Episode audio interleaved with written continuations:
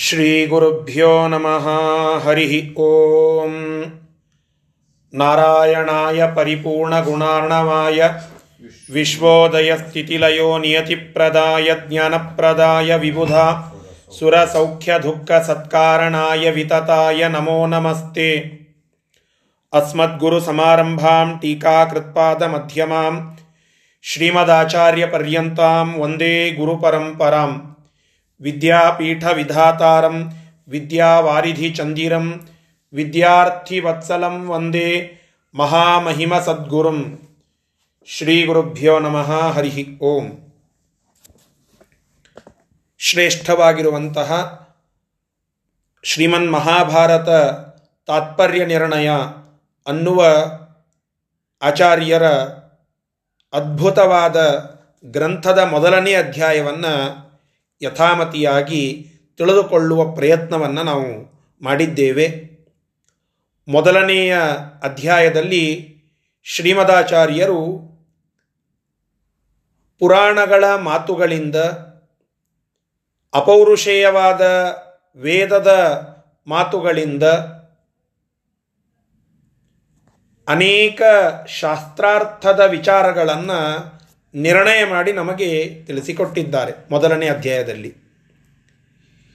ಇನ್ನು ಎರಡನೇ ಅಧ್ಯಾಯದಲ್ಲಿ ಪ್ರಮುಖವಾಗಿ ಮಹಾಭಾರತದ ಅನೇಕ ಅಂಶಗಳ ನಿರ್ಣಯವನ್ನು ಈ ಎರಡನೇ ಅಧ್ಯಾಯದಲ್ಲಿ ಸಂಕ್ಷೇಪವಾಗಿ ಮಾಡುತ್ತಾ ಇದ್ದಾರೆ. ದೀರ್ಘವಾಗಿ ಮಹಾಭಾರತದ ಕಥಾ ಸಂದೇಶಗಳನ್ನು ಮತ್ತು ಅದರ ನಿರ್ಣಯಗಳನ್ನು ಮುಂದೆ ಮಾಡುವವರಿದ್ದಾರೆ. ತಥಾಪಿ ಮಹಾಭಾರತದಲ್ಲಿ ಬರುವ ಅನೇಕ ವಿಚಾರಗಳು ಕೆಲವು ಹಿಂದೆ ಮುಂದೆ ಆದದ್ದುಂಟು. ಅದರಲ್ಲಿ ಕೆಲವು ಮಹತ್ವದ ವಿಚಾರಗಳುಂಟು. ಅವುಗಳನ್ನು ನಿರ್ಣಯ ಮಾಡುವುದಕ್ಕೋಸ್ಕರವಾಗಿ ಎರಡನೇ ಅಧ್ಯಾಯದಲ್ಲಿ ಪ್ರಮುಖವಾದ ಆ ಅಂಶವನ್ನು ಎತ್ತಿ ನಿರ್ಣಯವನ್ನು ಆಚಾರ್ಯರು ತಿಳಿಸಿಕೊಡ್ತಾ ಇದ್ದಾರೆ. ಆ ಎರಡನೇ ಅಧ್ಯಾಯವನ್ನು ಇವತ್ತು ನಾವು ಪ್ರಾರಂಭ ಮಾಡಬೇಕು. ಶ್ರೀ ಗುರುಭ್ಯೋ ನಮಃ. ಹರಿಹಿ ಓಂ.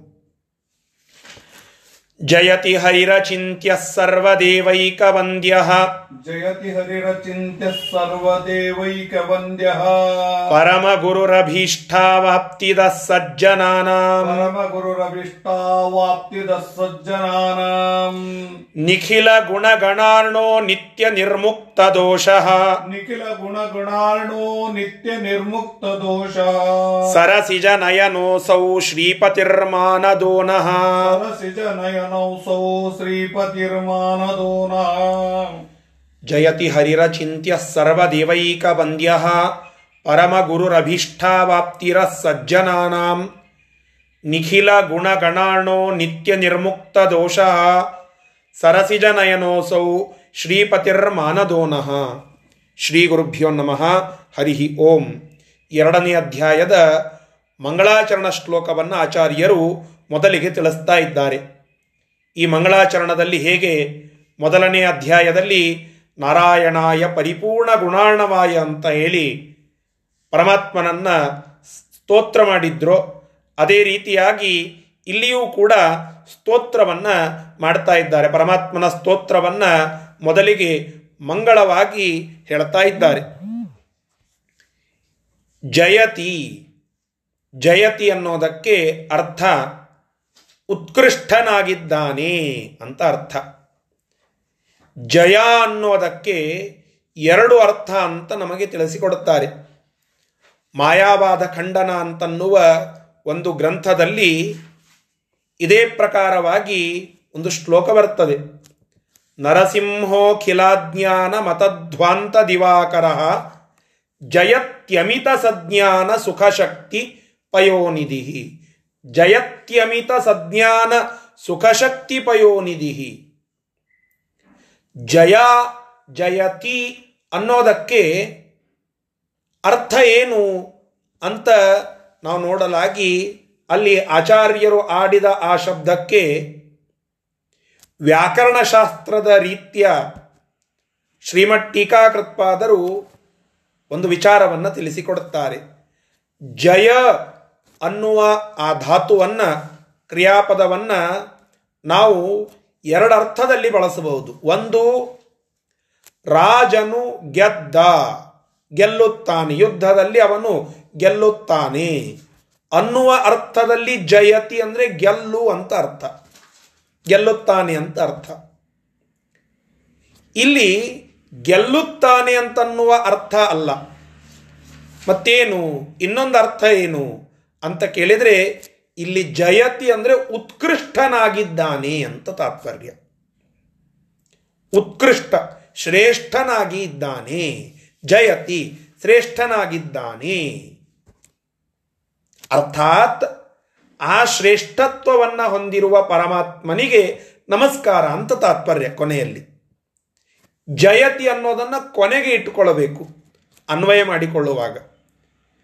ಹರಿಹಿ ಅಚಿಂತ್ಯ ಸರ್ವದೇವ ಏಕವಂದ್ಯ ಪರಮ ಗುರುರಭಿಷ್ಟಾವಾಪ್ತಿದ ಪರಮ ಗುರು ಅಭಿಷ್ಟಾವಾಪ್ತಿದ ಸಜ್ಜನಾನಾಂ ನಿಖಿಲ ಗುಣಗಣಾರ್ಣ, ನಿತ್ಯ ನಿರ್ಮುಕ್ತ ದೋಷ, ಸರಸಿಜ ನಯನ, ಅಸೌ ಶ್ರೀಪತಿ ಮಾನದ ನಹ ಹೀಗೆ ಅನ್ವಯವನ್ನು ಮಾಡಿಕೊಳ್ಳಬೇಕು. ಅರ್ಥವನ್ನು ತಿಳಿಯೋಣ ಈಗ. ಅಸೌ ಜಯತಿ. ಈ ಪರಮಾತ್ಮನು ಉತ್ಕೃಷ್ಟನಾಗಿದ್ದಾನೆ. ಯಾವ ಪರಮಾತ್ಮ? ಅಂತ ಕೇಳಿದರೆ ಪರಮಾತ್ಮನಿಗೆ ಅನೇಕ ವಿಶೇಷಣಗಳನ್ನು ಹೇಳುತ್ತಾ ಇದ್ದಾರೆ. ಹರಿಹಿ ಮೊದಲನೆಯ ವಿಶೇಷಣ. ಶ್ರೀಹರಿಯು ಅಚಿಂತ್ಯ ನಮ್ಮ ಚಿಂತನೆಗೆ ಯಟುಕದ, ಪರಿಪೂರ್ಣವಾಗಿ. ಸ್ವಯಂ ಲಕ್ಷ್ಮೀದೇವಿಗೂ ಪೂರ್ಣವಾಗಿ ತಿಳಿಯದ, ಯಟುಕದ, ನಿಲುಕದ ಪರಮಾತ್ಮ. ಅವನು ಅಚಿಂತ್ಯ. ಯಾಕೆ? ಹರಿಹಿ ಅಚಿಂತ್ಯ. ಶ್ರೀಹರಿಯಾಗಿದ್ದರಿಂದ ಅವನು ಅಚಿಂತ್ಯ. ಹರಿ ಅನ್ನೋದಕ್ಕೆ ಅರ್ಥ ಏನು? ಅನೇಕ ಅರ್ಥಗಳುಂಟು. ವಾದಿರಾಜ ತೀರ್ಥರು ಬರೀತಾರೆ ಟಿಪ್ಪಣಿಯಲ್ಲಿ, ಹರಿ ಅಂತಂದ್ರೆ ಏನು? ಎಲ್ಲ ದೋಷಗಳ ಹಾರಿ ಹರಿ. ಸಕಲ ದೋಷ ಸಂಹಾರಿತ್ವಾತ್ ಹರಿ. ಎಲ್ಲ ದೋಷಗಳನ್ನು ಹರಣ ಮಾಡುವುದರಲ್ಲಿ ಅವನು ನಿಸ್ಸೀಮ. ಆದ್ದರಿಂದ ಅವನಿಗೆ ಹರಿ ಅಂತ ಹೆಸರು. ಇನ್ನು ಗೀತಾಭಾಷ್ಯ ಅನ್ನುವ ಗ್ರಂಥದಲ್ಲಿ ಸ್ವತಃ ಶ್ರೀಮದಾಚಾರ್ಯರೇ ಗೀತೆಯ ವ್ಯಾಖ್ಯಾನವನ್ನು ಮಾಡುವ ಸಂದರ್ಭದಲ್ಲಿ ಹರಿ ಅಂದರೆ ಏನು ಅಂತನ್ನೋದಕ್ಕೆ ತಿಳಿಸ್ತಾರೆ. ಸರ್ವಯಜ್ಞ ಭಾಗ ಹಾರಿತ್ವಾತ್ ಹರಿಹಿ. ಅಪ್ರಾಕೃತಿಕನಾಗಿ ಪರಮಾತ್ಮನು ಅನಂತ ಯಜ್ಞ ಮಂಟಪಗಳಲ್ಲಿ ಮಾಡಲ್ಪಡುವಂತಹ ಯಜ್ಞಗಳ ಹವಿಸ್ಸನ್ನ ಮುಖ್ಯವಾಗಿ ಭೋಗ ಮಾಡುತ್ತಾನೆ. ಎಲ್ಲ ದೇವತೆಗಳೂ ಭೋಗ ಮಾಡುತ್ತಾರೆ. ಅವರೆಲ್ಲರ ಅಂತರ್ಯಾಮಿಯಾಗಿ ಮುಖ್ಯವಾಗಿ ಅದರ ಭೋಕ್ತೃತ್ವ ಅದು ಪರಮಾತ್ಮನಿಗೆ. ಆದ್ದರಿಂದ ಸರ್ವಯಜ್ಞ ಭಾಗ ಹಾರಿತ್ವಾತ್ ಹರಿಹಿ. ಯಜ್ಞ ಭೋಕ್ತೃತ್ವ ಪರಮ ಮುಖ್ಯವಾಗಿ ಪರಮಾತ್ಮನಿಗೆ ಇರೋದರಿಂದ ಹರಿ ಅಂತ ಅವನಿಗೆ ಹೆಸರು. ಇವೆಲ್ಲ ಲಕ್ಷಣಗಳೇನಿವೆ ಅಲ್ಲ, ಇವುಗಳು ಒಂದೊಂದಾಗಿ ನಾವು ಚಿಂತನ ಮಾಡಬಹುದು ನಮ್ಮ ಯೋಗ್ಯತಾನುಸಾರವಾಗಿ. ಆದರೆ ಅನಂತವಾಗಿ ಇರುವ ಅನಂತವಾಗಿ ಇರುವ, ಅದಕ್ಕೆ ವಾದಿರಾಜ ತೀರ್ಥರು ಬರೀತಾರೆ, ಸ್ವಗತ ಅನಂತ ಮಾಹಾತ್ಮ್ಯ ಸಹಿತತೆಯ ಚಿಂತಯಿತು ಅಶಕ್ಯ, ಅತಃ ಅತಃ ಅಚಿಂತ್ಯ. ಪರಮಾತ್ಮನಲ್ಲಿ ಇರುವ ಅನಂತತ್ವ, ಅನಂತ ಮಾಹಾತ್ಮ್ಯಗಳನ್ನು ಏಕಕಾಲದಲ್ಲಿ ಸಂಪೂರ್ಣವಾಗಿ ಸ್ವಯಂ ರಮಾದೇವಿಗೂ ಕೂಡ ಚಿಂತನ ಮಾಡಲಿಕ್ಕೆ ಆಗೋದಿಲ್ಲ ಆದ್ದರಿಂದ ಅವನು ಅಚಿಂತ್ಯ. ಹರಿ ಎಲ್ಲ ಯಜ್ಞಗಳ ಭೋಗವನ್ನು ಮಾಡುವಂಥವನು ಪರಮ ಮುಖ್ಯವಾಗಿ. ಎಲ್ಲ ದೋಷಗಳ ಸಂಹಾರವನ್ನು ಮಾಡುವಂಥವನು ಎಲ್ಲ ಗುಣ ಇರುವ ಆ ಪರಮಾತ್ಮನ ಅನಂತ ಮಾಹಾತ್ಮ್ಯವನ್ನು ಏಕಕಾಲಕ್ಕೆ ಚಿಂತನ ಮಾಡಲಿಕ್ಕೆ ಶಕ್ಯವಿಲ್ಲ. ಆದ್ದರಿಂದ ಅಚಿಂತ್ಯ. ಹರಿಹಿ ಅಚಿಂತ್ಯ. ಸರ್ವದೇವೈಕ ವಂದ್ಯ ಸರ್ವದೇವ ಏಕವಂದ್ಯ. ಎಲ್ಲ ದೇವತೆಗಳಿಂದ ಬ್ರಹ್ಮಾದಿ ಎಲ್ಲ ಅಜರರಿಂದ, ಅಮರರಿಂದ, ದೇವತೆಗಳಿಂದ ಏಕವಂದ್ಯ. ಏಕ ಅನ್ನುವ ಶಬ್ದಕ್ಕೆ ಅರ್ಥ, ಮುಖ್ಯ ಅಂತ ಅರ್ಥ ಇಲ್ಲಿ. ಏಕ ಅನ್ನೋದು ಸಂಖ್ಯಾತ್ಮಕವಾಗಿ ಹೇಳಿದರೆ ಒಂದು ಅಂತ ಅರ್ಥ. ಏಕ ಅನ್ನುವ ಅರ್ಥವನ್ನ ಇನ್ನೊಂದು ರೀತಿಯಾಗಿ ವ್ಯಾಖ್ಯಾನ ಮಾಡಿದರೆ ಮುಖ್ಯ ಅನ್ನುವ ಅರ್ಥ. ಏಕ ಅಂತಂದರೆ ಪರಮ ಮುಖ್ಯವಾಗಿ ನಾವೆಲ್ಲ ಅನೇಕ ದೇವತೆಗಳ ಉಪಾಸನೆಯನ್ನು ಮಾಡಬಹುದು. ಆದರೆ ಅಂತರ್ಯಾಮಿತ್ವೇನ ಪರಮ ಮುಖ್ಯವಾಗಿ ಎಲ್ಲ ದೇವತೆಗಳೂ ಉಪಾಸನ ಮಾಡುವಂತಹದ್ದು ಪರಮಾತ್ಮನನ್ನ. ಹೀಗಾಗಿ ಎಲ್ಲ ದೇವತೆಗಳಿಂದ ಪರಮ ಮುಖ್ಯವಾಗಿ ವಂದ್ಯನಾಗಿರುವ ಪರಮಾತ್ಮನು ಜಯಿಸುತ್ತಾನೆ ಅಂತ ತಾತ್ಪರ್ಯ. ಪರಮ ಗುರುಹು. ಶ್ರೀಮದಾಚಾರ್ಯರು ಹೇಳುತ್ತಾ ಇದ್ದಾರೆ. ನಮ್ಮ ಪರಮ ಗುರುಗಳಾದಂತಹ ಟೀಕಾಕೃತ್ಪಾದರು ಸುಧಾ ಗ್ರಂಥದ ಸರಿ ಶ್ರೀಮದಾಚಾರ್ಯರು ಅನುವ್ಯಾಖ್ಯಾನದಲ್ಲಿ, ಅಂದರೆ ಈ ಸುಧಾ ಗ್ರಂಥಕ್ಕೆ ಮೂಲವಾಗಿರುವ ಅನುವ್ಯಾಖ್ಯಾನದಲ್ಲಿ ಒಂದು ಮಾತನ್ನ ಹೇಳುತ್ತಾರೆ. ವೇದವ್ಯಾಸ ದೇವರನ್ನ ಸ್ತೋತ್ರ ಮಾಡುವಾಗ ಗುರುರ್ ಗುರುಣಾಂ ಅಂತ ಹೇಳಿ. ವೇದವ್ಯಾಸ ದೇವರು ಯಾರು ಅಂತಂದ್ರೆ ಗುರುಗಳಿಗೆ ಗುರುಗಳು ಅಂತ. ಅಂತಹ ಶ್ರೇಷ್ಠ ಗುರುಗಳಾದಂತಹ ಗುರುರ್ ಗುರುಣಾಂ. ಆ ಗುರುಗಳಿಗೆ ಗುರುಗಳಾಗಿ ಇರುವಂತಹ ಪರಮ ಗುರುಗಳಾಗಿ ಇರುವ ವೇದವ್ಯಾಸ ದೇವರು ಅಂತ ತಾತ್ಪರ್ಯ. ಪರಮ ಗುರುಹು ಅಭೀಷ್ಟಾವಾಪ್ತಿದಹ ಸಜ್ಜನಾಂ ಸಜ್ಜನಾಂ ಅಭೀಷ್ಟಾವಾಪ್ತಿದಹ ಸಜ್ಜನರಾಗಿರುವಂತಹ ಯೋಗ್ಯ ಜನರಿಗೆ ಅವರ ಯೋಗ್ಯತಾನುಸಾರವಾಗಿ ಅಭಿಷ್ಟಗಳನ್ನು ಕೊಡುವಂತಹ ಪರಮಾತ್ಮನು. ಅಂದರೆ ಏನಾಯ್ತು ಹೇಳಿ ಇಲ್ಲಿ? ಹರಿಹಿ ಶ್ರೀಹರಿಯು ಅಚಿಂತ್ಯ ಚಿಂತನೆಗೆ ಯಟುಕದ ಪರಮಾತ್ಮನು ಸರ್ವದೇವೈಕ ವಂದ್ಯ ಎಲ್ಲ ದೇವತೆಗಳಿಂದ ಪರಮ ಮುಖ್ಯವಾಗಿ ನಮಸ್ಕರಿಸಿಕೊಳ್ಳಲ್ಪಡುವವನು ಪರಮ ಗುರುಹು ಶ್ರೇಷ್ಠ ಗುರುವಾಗಿರುವ ಸಜ್ಜನಾನಾಂ ಅಭಿಷ್ಟಾವಾಪ್ತಿದ. ಸಜ್ಜನರಿಗೆ ಮುಕ್ತಿಯೋಗ್ಯರಾಗಿರತಕ್ಕಂಥವರಿಗೆ ಅಭಿಷ್ಟಗಳನ್ನು ಕೊಡುವಂತಹ ಮತ್ತೆ ನಿಖಿಲ ಗುಣಗಣಾರ್ಣ. ನಿಖಿಲ ಎಲ್ಲ ಗುಣ ಗುಣಗಳು. ಅವುಗಳ ಗಣ ಸಮೂಹ. ಆ ಸಮೂಹದ ಅರಣ ಅರಣ ಅಂದ್ರೆ ಅರಣವ ಅಂತ ಶಬ್ದ ಇದೆಯಲ್ಲ. ಸಮುದ್ರ. ಅರಣ ಅಂತಂದ್ರೆ ಸಮುದ್ರ ಅಂತ ಅರ್ಥ. ಅನಂತ ಗುಣಗಳ ಗಣದ ಸಮುದ್ರದಂತೆ ಇರುವ. ಗುಣ ಸಮುದ್ರನಾದ ಅಂತ ತಾತ್ಪರ್ಯ. ಗುಣಗಳ ಆ ಗುಂಪಿನ ಸಮುದ್ರ ಅಂತ ಇಲ್ಲಿ ನಾವು ತಿಳಿದುಕೊಳ್ಳಬೇಕು. ಎಲ್ಲ ಅನಂತ ಗುಣಗಳಿಂದ ಕೂಡಿರುವ ಪರಮಾತ್ಮ. ನಿತ್ಯ ನಿರ್ಮುಕ್ತ ದೋಷ. ಸದಾಕಾಲ ಎಲ್ಲ ದೇಶಗಳಲ್ಲಿ ಎಲ್ಲ ದೇಶಗಳಲ್ಲಿ, ಎಲ್ಲ ಕಾಲಗಳಲ್ಲಿ ಪರಮಾತ್ಮನು ದೋಷ ದೂರನಾಗಿ ಇದ್ದಾನೆ. ಯಾವ ದೋಷದ ಲೇಪ ಅವನಿಗೆ ಇಲ್ಲ. ದೋಷಗಳಿಲ್ಲ. ಅದೋಷನಾಗಿ ಇದ್ದಾನೆ. ದೋಷಾತಿ ದೂರನಾಗಿ ಇದ್ದಾನೆ. ಅಂತಹ ಆ ನಾರಾಯಣನು ಸರಸಿಜ ನಯನಃ. ಸರಸಿಜ ಅಂತಂದ್ರೆ ಕಮಲ ಅಂತ ಅರ್ಥ. ಸರಸಿಜ ನಯನ. ಕಮಲದಂತೆ ಕಣ್ಣುಳ್ಳ.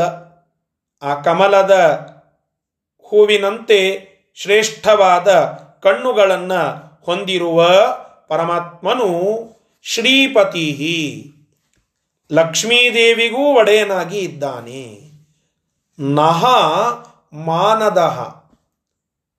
ನಹ, ಅಲ್ರಿ ಲಕ್ಷ್ಮೀದೇವಿಗೆ ಒಡೆಯಾದ್ರೆ ನಾವೇನು ಮಾಡಬೇಕು ಅಂತ ಕೇಳಬೇಡಿ.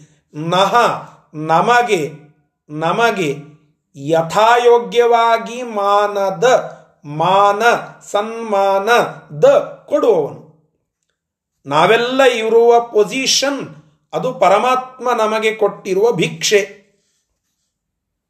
ಪರಮಾತ್ಮನ ಅನುಗ್ರಹ ಇಲ್ಲದೆ ಯಾವ ಪೊಸಿಷನ್ನಲ್ಲಿಯೂ ಕೂಡ ನಾವು ಇರಲಾರೆವು.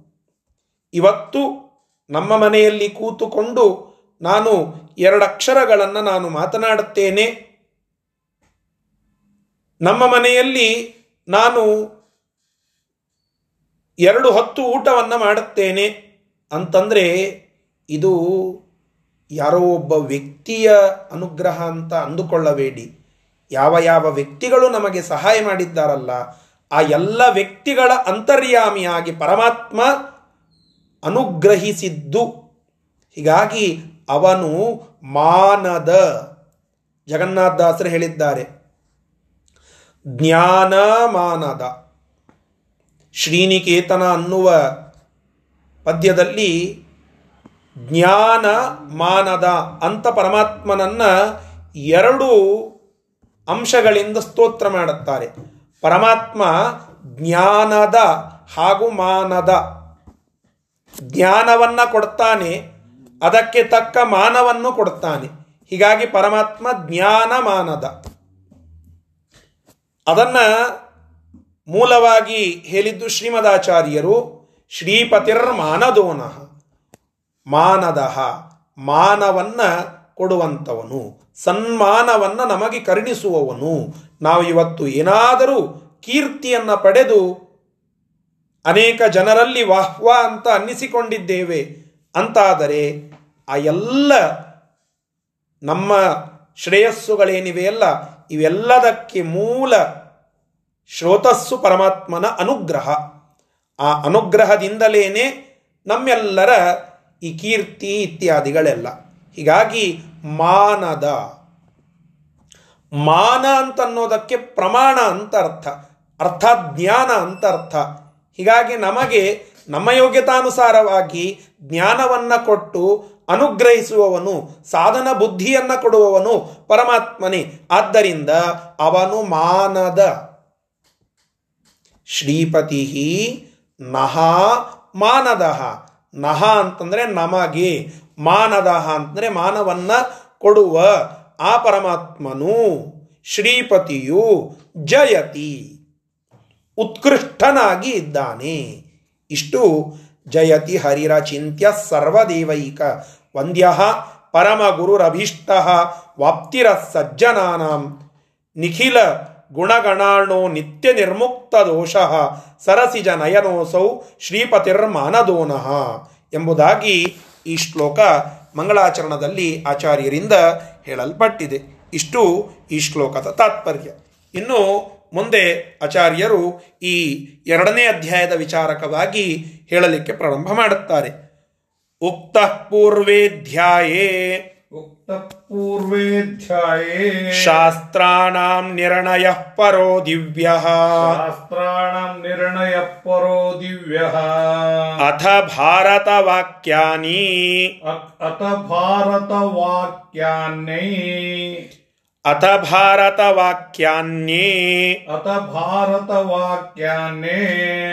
ಭಾರತ ತೈರೇವಾಧ್ಯಾವಸಂತೆ ವಸ್ಯಂತೆ ವಸ್ಯಂತೆ ನೋಡಿ ಇಲ್ಲಿ ಆಚಾರ್ಯರು ಮೊದಲಿಗೆ ಹೇಳುತ್ತಾ ಇದ್ದಾರೆ ಉಕ್ತಃ ಪೂರ್ವಾಧ್ಯಾಯ ಪೂರ್ವ ಅಧ್ಯಾಯದಲ್ಲಿ ಹಿಂದೆ ಹೇಳಿರುವಂತಹ ಅಧ್ಯಾಯದಲ್ಲಿ ಶಾಸ್ತ್ರಾಣಾಂ ನಿರ್ಣಯ ಪರೋ ದಿವ್ಯ ಶ್ರೇಷ್ಠವಾಗಿ ಇರುವಂತಹ ಪರಮಾತ್ಮನ ಅನೇಕ ವಿಚಾರಕವಾಗಿ ಇರುವ ಸಕಲ ಶಾಸ್ತ್ರಗಳ ನಿರ್ಣಯವನ್ನು ಮೊದಲನೇ ಅಧ್ಯಾಯದಲ್ಲಿ ನಾವು ಹೇಳಿದ್ದೇವೆ.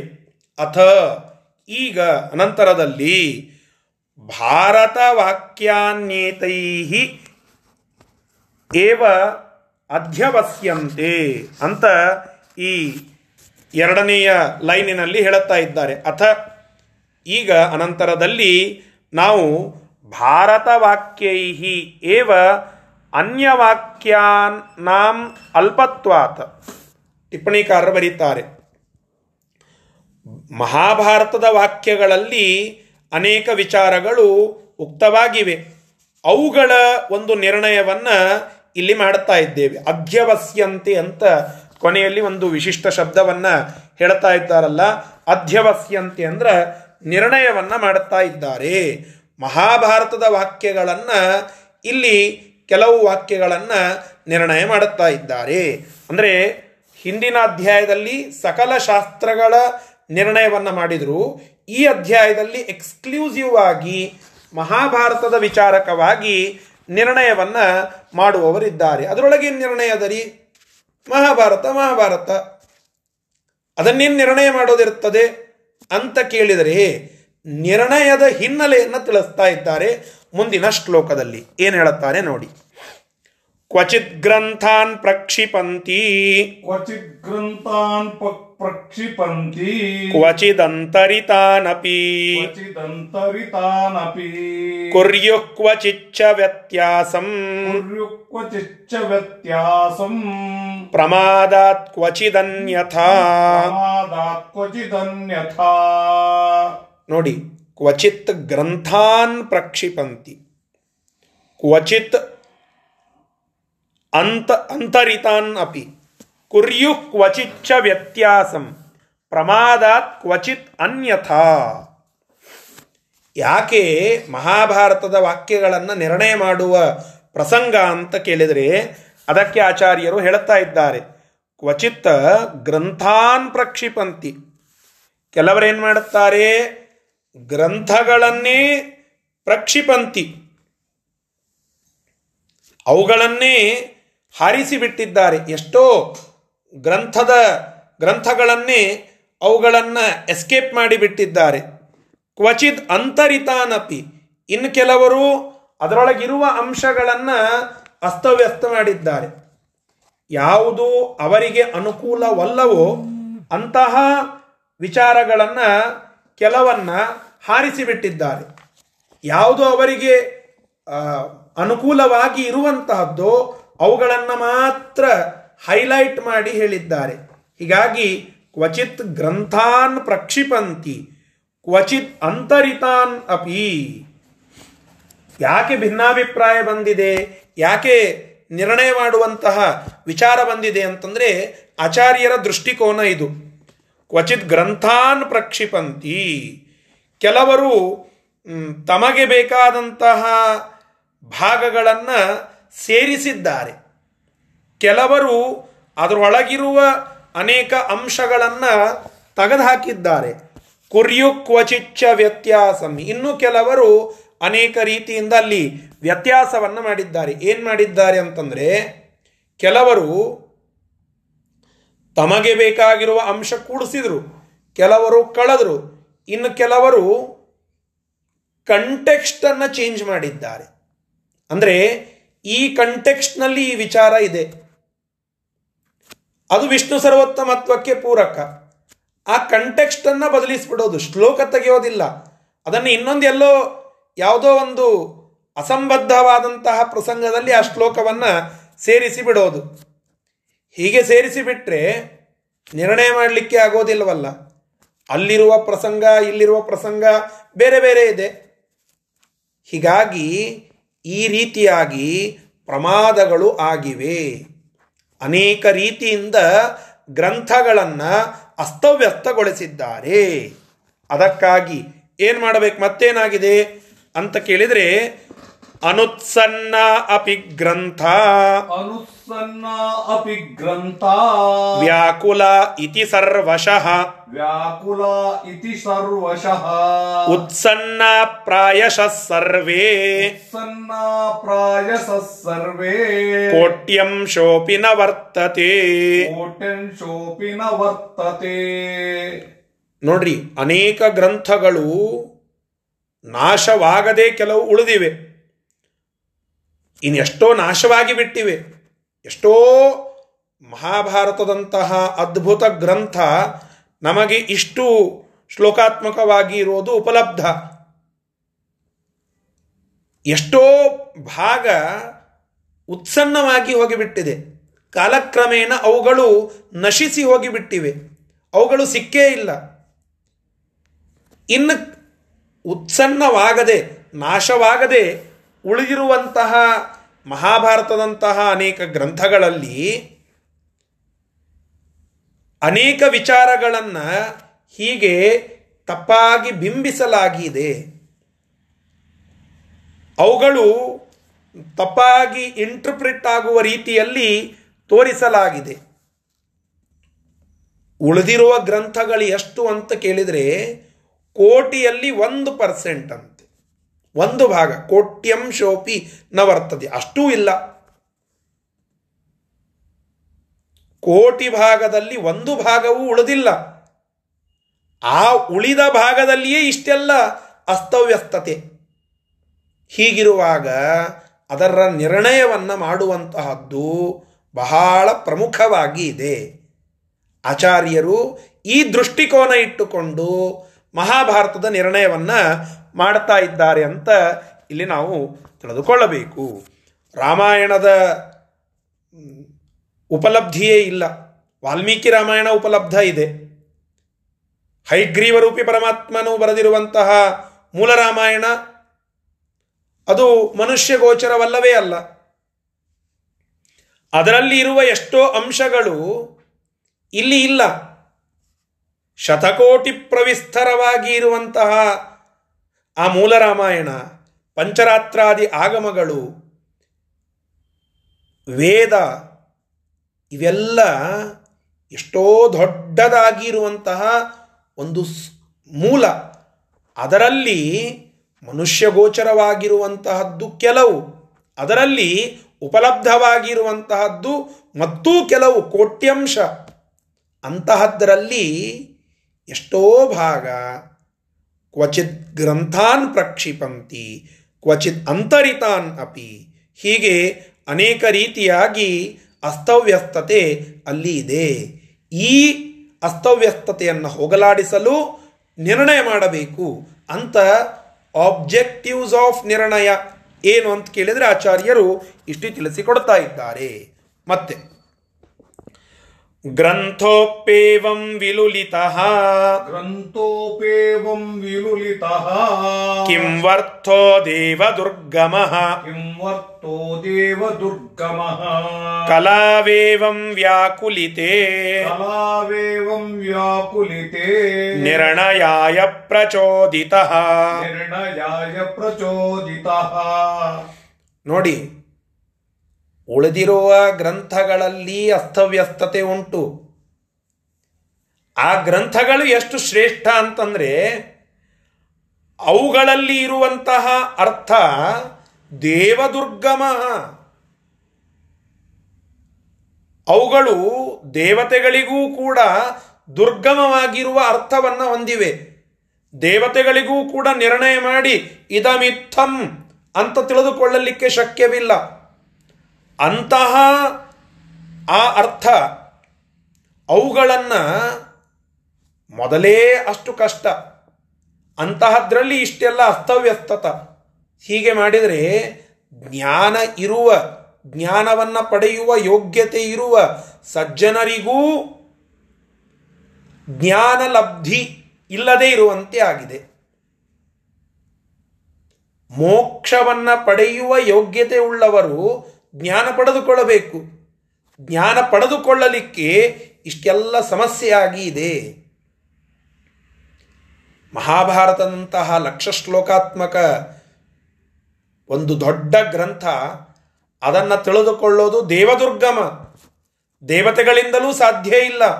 ಅಂತಹ ದೇವದುರ್ಗಮವಾಗಿ ಇರುವಂತಹ ಆ ಗ್ರಂಥವನ್ನು ಇಷ್ಟೆಲ್ಲ ಅಸ್ತವ್ಯಸ್ತತೆಯಿಂದ ಕೂಡಿಕೊಂಡು ಚಿಂತನ ಮಾಡಲಿಕ್ಕೆ ಹೋದರೆ ಅದು ಜ್ಞಾನಿಗಳಿಗೂ ನಿಲುಕದ ವಸ್ತು ಆಗಿಬಿಟ್ಟಿದೆ ಆದ್ದರಿಂದ ಅದು ವ್ಯಾಕುಲಗೊಂಡಿದೆ.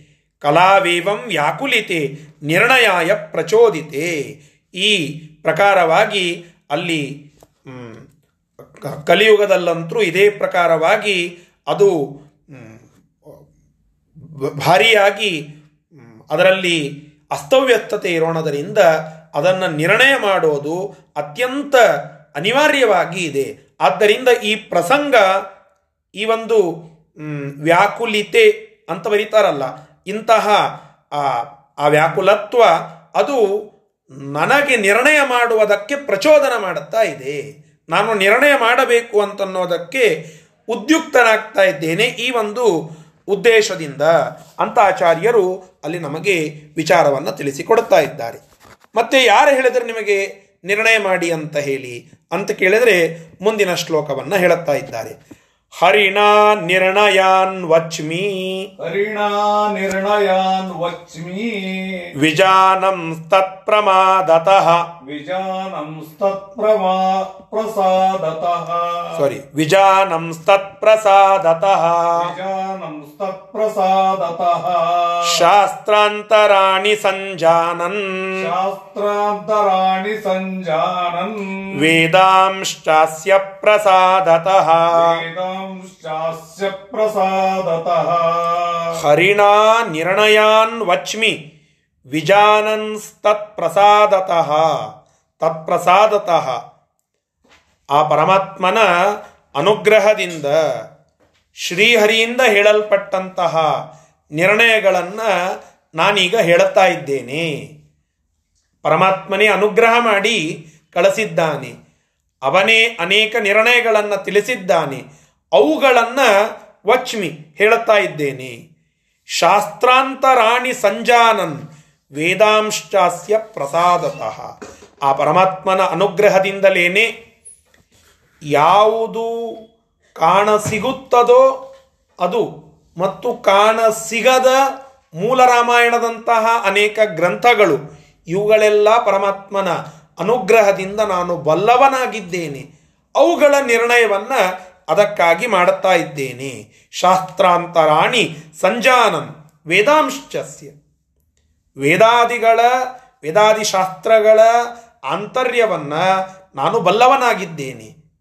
ಆದ್ದರಿಂದ ಬಲ್ಲ ವಿಚಾರಗಳನ್ನು ಇಲ್ಲಿ ನಿರ್ಣಯ ಮಾಡುವುದಕ್ಕೆ ಉದ್ಯುಕ್ತನಾಗ್ತಾ ಇದ್ದೇನೆ ಎಂಬುದಾಗಿ ಈ ಶ್ಲೋಕ ನಮಗೆ ತಿಳಿಸಿಕೊಡ್ತಾ ಇದೆ. ಆಚಾರ್ಯರು ಪಟ್ಟಿಗೆ ಹೇಳ್ತಾ ಇರುವ ಅಂಶ ಏನು ಅಂತಂದರೆ ಯಾಕೆ ನಿರ್ಣಯ ಮಾಡ್ತಾ ಇದ್ದಾರೆ ಅಂತನ್ನೋದನ್ನು ಸವಿಸ್ತಾರವಾಗಿ ತಿಳಿಸಿಕೊಡ್ತಾ ಇದ್ದಾರೆ. ಮುಂದೆ ನೋಡಿ.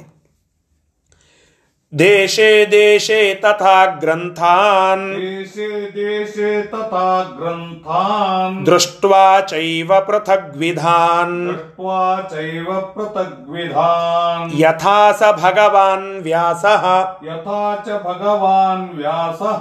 ಸಾಕ್ಷಾನ್ ನಾರಾಯಣ ಪ್ರಭುಃ ಸಾಕ್ಷಾನ್ ನಾರಾಯಣ ಪ್ರಭುಃ ಜಗಾದ ಭಾರತಾದ್ಯೇಷು ಜಗಾದ ಭಾರತಾದ್ಯೇಷು ತಥಾ ವಕ್ಷೇತ ದೀಕ್ಷಯಾ ತಥಾ ವಕ್ಷೇತ ದೀಕ್ಷೆಯ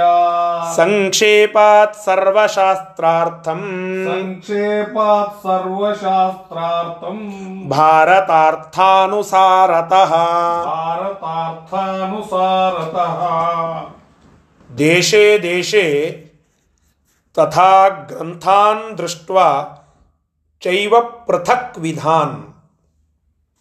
ಇದೇ ಪ್ರಕಾರವಾಗಿ ಅನೇಕ ಕಡೆಗೆ, ಅನೇಕ ದೇಶ ದೇಶಗಳಲ್ಲಿ ಬೇರೆ ಬೇರೆ ರೀತಿಯಿಂದ ನಾನು ಶಾಸ್ತ್ರಗಳನ್ನು ಕಂಡಿದ್ದೇನೆ, ನೋಡಿದ್ದೇನೆ. ಪೃಥಕ್ ಪೃಥಕ್ ದೇಶ, ಪ್ರತ್ಯೇಕ ಪ್ರತ್ಯೇಕವಾಗಿ ಅನೇಕ ದೇಶದಲ್ಲಿ ನಾನಾ ವಿಧ ನಿರ್ಣಯ ಪ್ರತಿಪಾದಕಾನ್ ಗ್ರಂಥಾನ್ ದೃಷ್ಟ ಅನೇಕ ವಿಧವಾಗಿ ನಿರ್ಣಯ ಮಾಡುವ ಅನೇಕ ಮತಾಚಾರ್ಯರ ಗ್ರಂಥಗಳನ್ನು ನೋಡಿದ್ದೇನೆ. ಅವುಗಳಲ್ಲೆಲ್ಲ ಪ್ರತಿಪಾದನ ಮಾಡುವ ಅಂಶಗಳನ್ನು ಓದಿದ್ದೇನೆ, ವಿಮರ್ಶೆ ಮಾಡಿದ್ದೇನೆ. ಅವುಗಳಲ್ಲಿರುವ ಹುರುಳು ಎಷ್ಟು ಅನ್ನುವುದನ್ನು ನಿರ್ಣಯ ಮಾಡಬೇಕಾಗಿದೆ.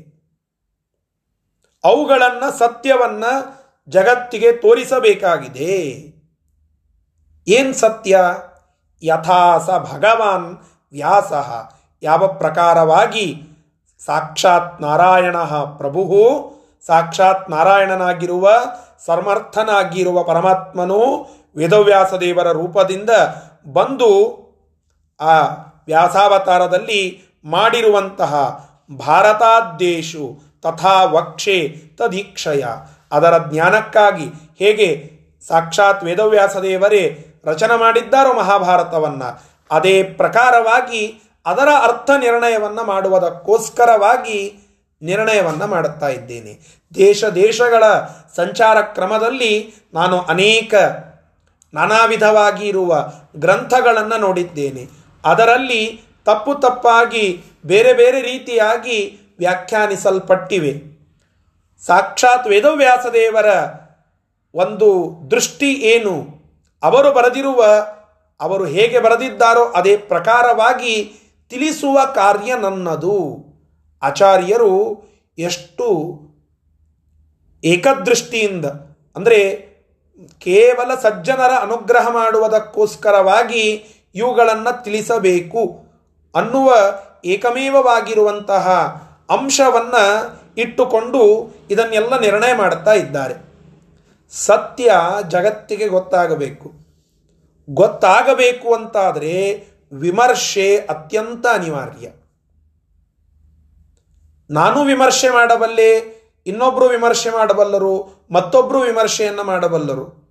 ಆದರೆ ಆ ವಿಮರ್ಶೆ ಮೂಲ ಕರ್ತೃವಿನ ಅಂಶಗಳನ್ನು ಎಕ್ಸ್ಪೋಸ್ ಮಾಡುವಂತೆ ಇರಬೇಕು. ಅದಕ್ಕೆ ವೇರಿಯೇಷನ್ಸ್ಗಳಿದ್ದು ಅಂತಂದರೆ, ನಮ್ಮ ವಿಮರ್ಶೆಯಲ್ಲಿ ಕಲ್ಪನೆಗೆ ಹೆಚ್ಚು ಪ್ರಾಶಸ್ತ್ಯ ಕೊಟ್ಟರೆ ಆಗ ಆ ವಿಮರ್ಶೆ ಕೆಟ್ಟು ಬಿಡುತ್ತದೆ. ಕವನ ಮಾಡುವಾಗ ಕಲ್ಪನೆ ಅವಶ್ಯ. ಕವಿತೆಯಲ್ಲಿ ಕಲ್ಪನಾ ಅವಶ್ಯ ಆ ಕಲ್ಪನವು ಸತ್ಯಕ್ಕೆ ಸತ್ಯಕ್ಕೆ ಅನುಕೂಲವಾಗಿರುವಂತಹ ಕಲ್ಪನೆಯಾಗಿರಬೇಕು ಒಂದು ಮಟ್ಟದಲ್ಲಿ. ಇನ್ನು ವಿಮರ್ಶೆ ಮಾಡುವಾಗ ಮೂಲ ಕರ್ತೃವಿನ ಅಂಶಗಳನ್ನು ಮರೆಮಾಚಿ. ನಮಗೆ ಮನಸ್ಸಿಗೆ ಬಂದಂತೆ ಅದರ ವಿಮರ್ಶೆ ಮಾಡಿದರೆ ಆ ವಿಮರ್ಶೆ ತಪ್ಪಾದದ್ದು. ಅದಕ್ಕಾಗಿ ಆಚಾರ್ಯರು ಹೇಳಿದರು. ಏನಂತ? ಮಹಾಭಾರತದ ನಿರ್ಣಯ ಮಾಡ್ತಾ ಇದ್ದೇನಲ್ಲ, ಹೇಗೆ ಮಾಡುತ್ತೇನೆ ಅಂತಂದರೆ, ಮಹಾಭಾರತದ ಕರ್ತೃವಾಗಿರುವ ಸಾಕ್ಷಾತ್ ನಾರಾಯಣ ಪ್ರಭು ಪರಮಾತ್ಮ ಅವನು ಹೇಳಿರುವ ರೀತಿಯಲ್ಲಿ ನಾನು ನಿಮಗೆ ಅಂಶಗಳನ್ನು ಹೇಳುತ್ತಾ ಹೋಗ್ತೇನೆ. ಇಷ್ಟು ಮಾತ್ರ ನಾನು ಮಾಡುತ್ತಾ ಇರೋದು. ಹೊರತು ವಿಮರ್ಶೆಗೆ ನನ್ನ ಏನೋ ಕೆಲವು ವಿಚಾರಗಳನ್ನು ಬೆರೆಸಿ ಹೇಳುತ್ತಾ ಇಲ್ಲ. ಅಲ್ಲಿ ಏನು ಹೇಳಿದ್ದಾರೋ ಅದನ್ನು ಚೆನ್ನಾಗಿ ತಿಳಿಸಿ ಹೇಳುತ್ತಾ ಇದ್ದೇನೆ. ವಿಮರ್ಶೆ ಮಾಡುತ್ತಾ ಇದ್ದೇನೆ. ಕರ್ತೃವಿಗೆ ಮೋಸವಾಗದಂತೆ ವಿಮರ್ಶೆ ಮಾಡೋದು ಒಬ್ಬ ವಿಮರ್ಶಕನ ಆದ್ಯ ಕರ್ತವ್ಯ. ಅಂತಹ ಶ್ರೇಷ್ಠ ವಿಮರ್ಶಕರು ಆಚಾರ್ಯರು. ತತ್ವವನ್ನು ಯಥಾವತ್ತಾಗಿ ತಿಳಿಸ್ಲಿಕ್ಕೆ ಆ ತತ್ವವನ್ನು ಬರೆದಿರುವ ವ್ಯಕ್ತಿಗೆ ಅಪಮಾನವಾಗದಂತೆ ತತ್ವವನ್ನು ಆ ವ್ಯಕ್ತಿ ಹೇಗೆ ಹೇಳಿದ್ದಾನೋ ಅವನ ಹಾರ್ದ ಏನು ಅನ್ನೋದನ್ನು ತಿಳಿಸ್ಲಿಕ್ಕೆ ಈ ಗ್ರಂಥ. ಇಷ್ಟು ಆಚಾರ್ಯರು ಇಲ್ಲಿ ಸಂದೇಶವನ್ನು ಕೊಡುತ್ತಾ ಇದ್ದಾರೆ. ಭಾರತಾರ್ಥಾನುಸಾರತಃ ಸರ್ವಶಾಸ್ತ್ರಾರ್ಥಂ ಸಂಕ್ಷೇಪಾತ್. ಸಂಕ್ಷೇಪವಾಗಿ ಸಕಲ ಶಾಸ್ತ್ರಾರ್ಥವಾಗಿರುವಂತಹ ಭಾರತದ ಅರ್ಥಾತ್ ಮಹಾಭಾರತದ ಅರ್ಥಕ್ಕೆ ಅನುಸಾರವಾಗಿ ಅದರ ನಿರ್ಣಯವನ್ನು ನಾನು ಇಲ್ಲಿ ತಿಳಿಸ್ತಾ ಇದ್ದೇನೆ ಅಂತ ಆಚಾರ್ಯರು ಹೇಳಿದರು. ಮುಂದೇನಾಯಿತು ನೋಡಿ. ನಿರ್ಣಯ ಸರ್ವಶಾಸ್ತ್ರಾಣ. ನಿರ್ಣಯ ಸರ್ವಶಾಸ್ತ್ರಾಣ. ಭಾರತಂ ಪರಿಕೀರ್ತಿತಂ. ಭಾರತಂ ಪರಿಚಕ್ಷತೆ. ಕೆಲವು ಕಡೆಗೆ ಪರಿಚಕ್ಷತೆ ಅಂತ ಇದೆ. ಇನ್ನು ಕೆಲವು ಪಾಠದಲ್ಲಿ ಪರಿಕೀರ್ತಿತಂ ಅಂತೂ ಕೂಡ ಇದೆ. ಇರಲಿ.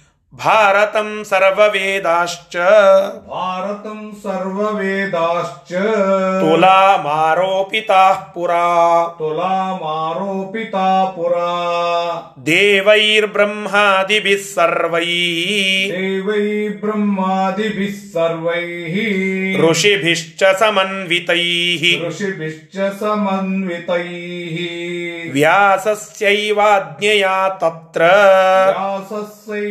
ವ್ಯಾಸಸ್ಯೈವಾಜ್ಞೆಯಾ ತತ್ರ ತ್ವತ್ಯರಿಚ್ಯತ ಭಾರತಂ ತ್ವತ್ಯರಿಚ್ಯತ ಭಾರತಂ ಇದು ಬ್ರಹ್ಮಾಂಡ ಪುರಾಣದ ಒಂದು ಮಾತು.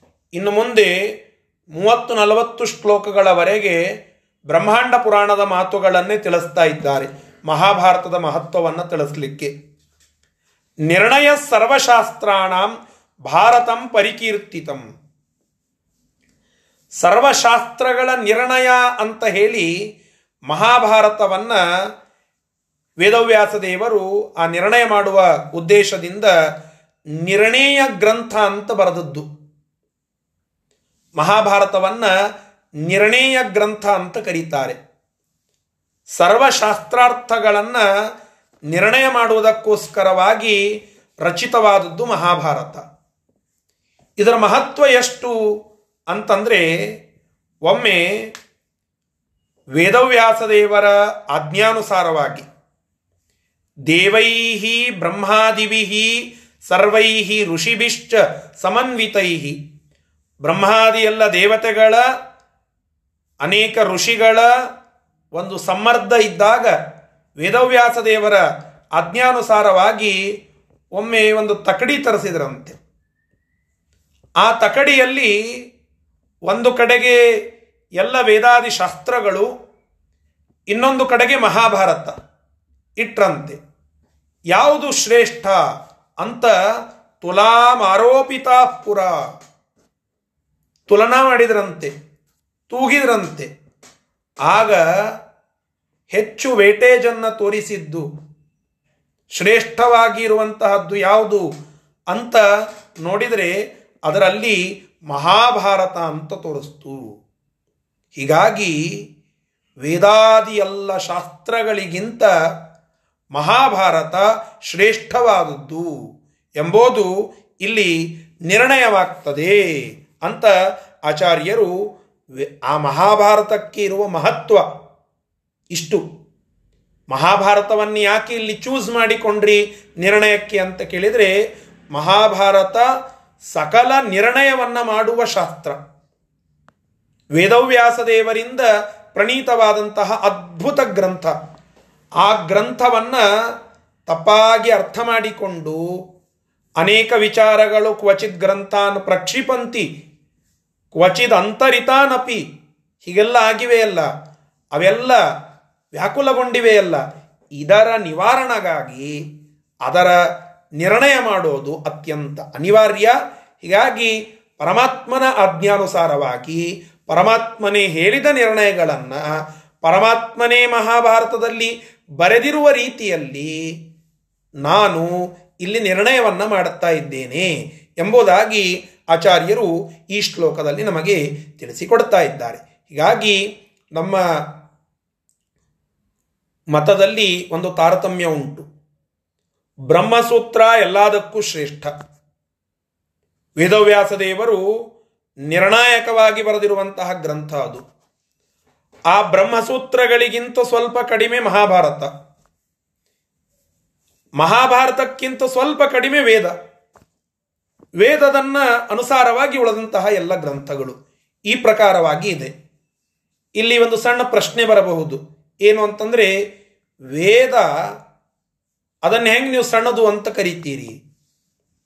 ಮಹಾಭಾರತ ಬರೆದದ್ದು, ಬರೆಯದೇ ಇರುವ ಅಪೌರುಷೇಯವಾದ ವೇದಕ್ಕೆ ಹೆಂಗ ಸಣ್ಣತನ ಅಂತ ನೀವು ಶಂಕೆಯನ್ನು ಮಾಡಬಹುದು. ಸಾಮಾನ್ಯವಾಗಿ ಬರುತ್ತದೆ. ಇದಕ್ಕೆ ಉತ್ತರ ಇಷ್ಟೇ. ಟಿಪ್ಪಣಿಕಾರರು ಅನೇಕ ಕಡೆಗಳಲ್ಲಿ ತಿಳಿಸಿಕೊಡುತ್ತಾರೆ. ಏನು ಅಂತಂದರೆ, ವೇದ ಅಪೌರುಷೇಯತ್ವ ಇರುವಂತಹದ್ದು ವೇದಕ್ಕೇನೆ. ಅದು ಅಪೌರುಷೇಯವಾದದ್ದು. ಅಪೌರುಷೇಯತ್ವದ ದೃಷ್ಟಿಯಿಂದ ವೇದವನ್ನೇ ನಾವು ಶ್ರೇಷ್ಠ ಅಂತ ಒಪ್ತೇವೆ. ಆದರೆ ಆ ಅಪೌರುಷೇಯವಾದ ವೇದದಲ್ಲಿ ಪ್ರತಿಪಾದನ ಮಾಡಿರುವ ಸಾಕ್ಷಾತ್ ಪರಮಾತ್ಮನೇ ನಿರ್ಣಯ ಮಾಡುವುದಕ್ಕೋಸ್ಕರವಾಗಿ ದೃಷ್ಟಾಂತಗಳ ಮೂಲಕವಾಗಿ ಒಂದು ವಿಚಾರವನ್ನು ನಿರ್ಣಯ ಮಾಡಿದ್ದಕ್ಕಾಗಿ ಮಹಾಭಾರತ ಶ್ರೇಷ್ಠ. ಇಷ್ಟೇ ತಾತ್ಪರ್ಯ. ಮಹಾಭಾರತಕ್ಕಿಂತ ವೇದ ಕಡಿಮೆ ಅಂತನ್ನುವುದರ ಅರ್ಥ ಇಷ್ಟೇ. ವೇದದಲ್ಲಿ ಥಿಯರಿ ಇದೆ. ಆ ಥಿಯರಿಗೆ ನಿರ್ಣಯ ಮಾಡುವ, ಆ ಥಿಯರಿಯನ್ನು ನಿರ್ಣಯ ಮಾಡುವುದಕ್ಕೋಸ್ಕರವಾಗಿ ದೃಷ್ಟಾಂತ ಸಹಿತವಾಗಿ ದೃಷ್ಟಾಂತ ಸಹಿತವಾಗಿ ವಿಚಾರಗಳ ಮಂಡನೆಯನ್ನು ಮಾಡಿ ನಿರ್ಣಯ ಮಾಡಿದ್ದು ಮಹಾಭಾರತದಲ್ಲಿ. ವೇದವ್ಯಾಸದೇವರೇ ಏ ವೇದವ್ಯಾಸ ದೇವರು ಒಬ್ಬರು ಮನುಷ್ಯರಾದರು, ಆ ವ್ಯಕ್ತಿಯಿಂದ ರಚಿತವಾದದ್ದರಲ್ಲಿ ದೋಷಗಳು ಬರಬಹುದು ಅಂತ ಮುಂದೆ ಪ್ರಶ್ನೆ. ನೀವೇ ಹೇಳಿರಿ, ಒಬ್ಬ ವ್ಯಕ್ತಿಯಿಂದ ಮಾಡಿದ್ದು ಅಂತಾಯಿತು ಅಂದರೆ ಅದರಲ್ಲಿ ದೋಷ ಬರಬಹುದು ಅಂತ. ಇದರಲ್ಲಿ ಎರಡು ರೀತಿಯಾಗಿ ಉತ್ತರವನ್ನು ಕಂಡುಕೊಳ್ಳಬಹುದು. ಒಂದು, ವ್ಯಕ್ತಿಯಲ್ಲಿ ದೋಷ ಅಂತ ಹೇಳಿದ್ರಿ ಅಂತಂದ್ರೆ ವಿಧವ್ಯಾಸ ದೇವರು ವ್ಯಕ್ತಿಗಳೇ ಅಲ್ಲ, ಅವರು ಮಹಾತ್ಮರು. ಇದನ್ನಾದರೂ ಒಪ್ಪಿಕೊಳ್ಳಬೇಕು. ಇಲ್ಲ ಅಂದರೆ ಆ ವೇದವ್ಯಾಸ ದೇವರು ರಚನೆ ಮಾಡಿರುವಂತಹ ಶಾಸ್ತ್ರ ವೇದವ್ಯಾಸ ದೇವರು ಶ್ರೇಷ್ಠ ಅಂತ ಯಾರು ಹೇಳಿದ್ದಾರೆ? ಮತ್ತೆ ಅಪೌರುಷೇಯವಾದ ವೇದವೇ. ಹೀಗಾಗಿ ಅಪೌರುಷೇಯವಾದ ವೇದದಲ್ಲಿ ಶ್ರೇಷ್ಠ ಅಂತ ಅನ್ನಿಸಿಕೊಂಡ ವೇದವ್ಯಾಸ ದೇವರೇ ರಚನೆ ಮಾಡಿದ್ದು. ಆದ್ದರಿಂದ ಮಹಾಭಾರತ ಶ್ರೇಷ್ಠ ಗ್ರಂಥ ಅಂತನ್ನೋದು ತಾತ್ಪರ್ಯ.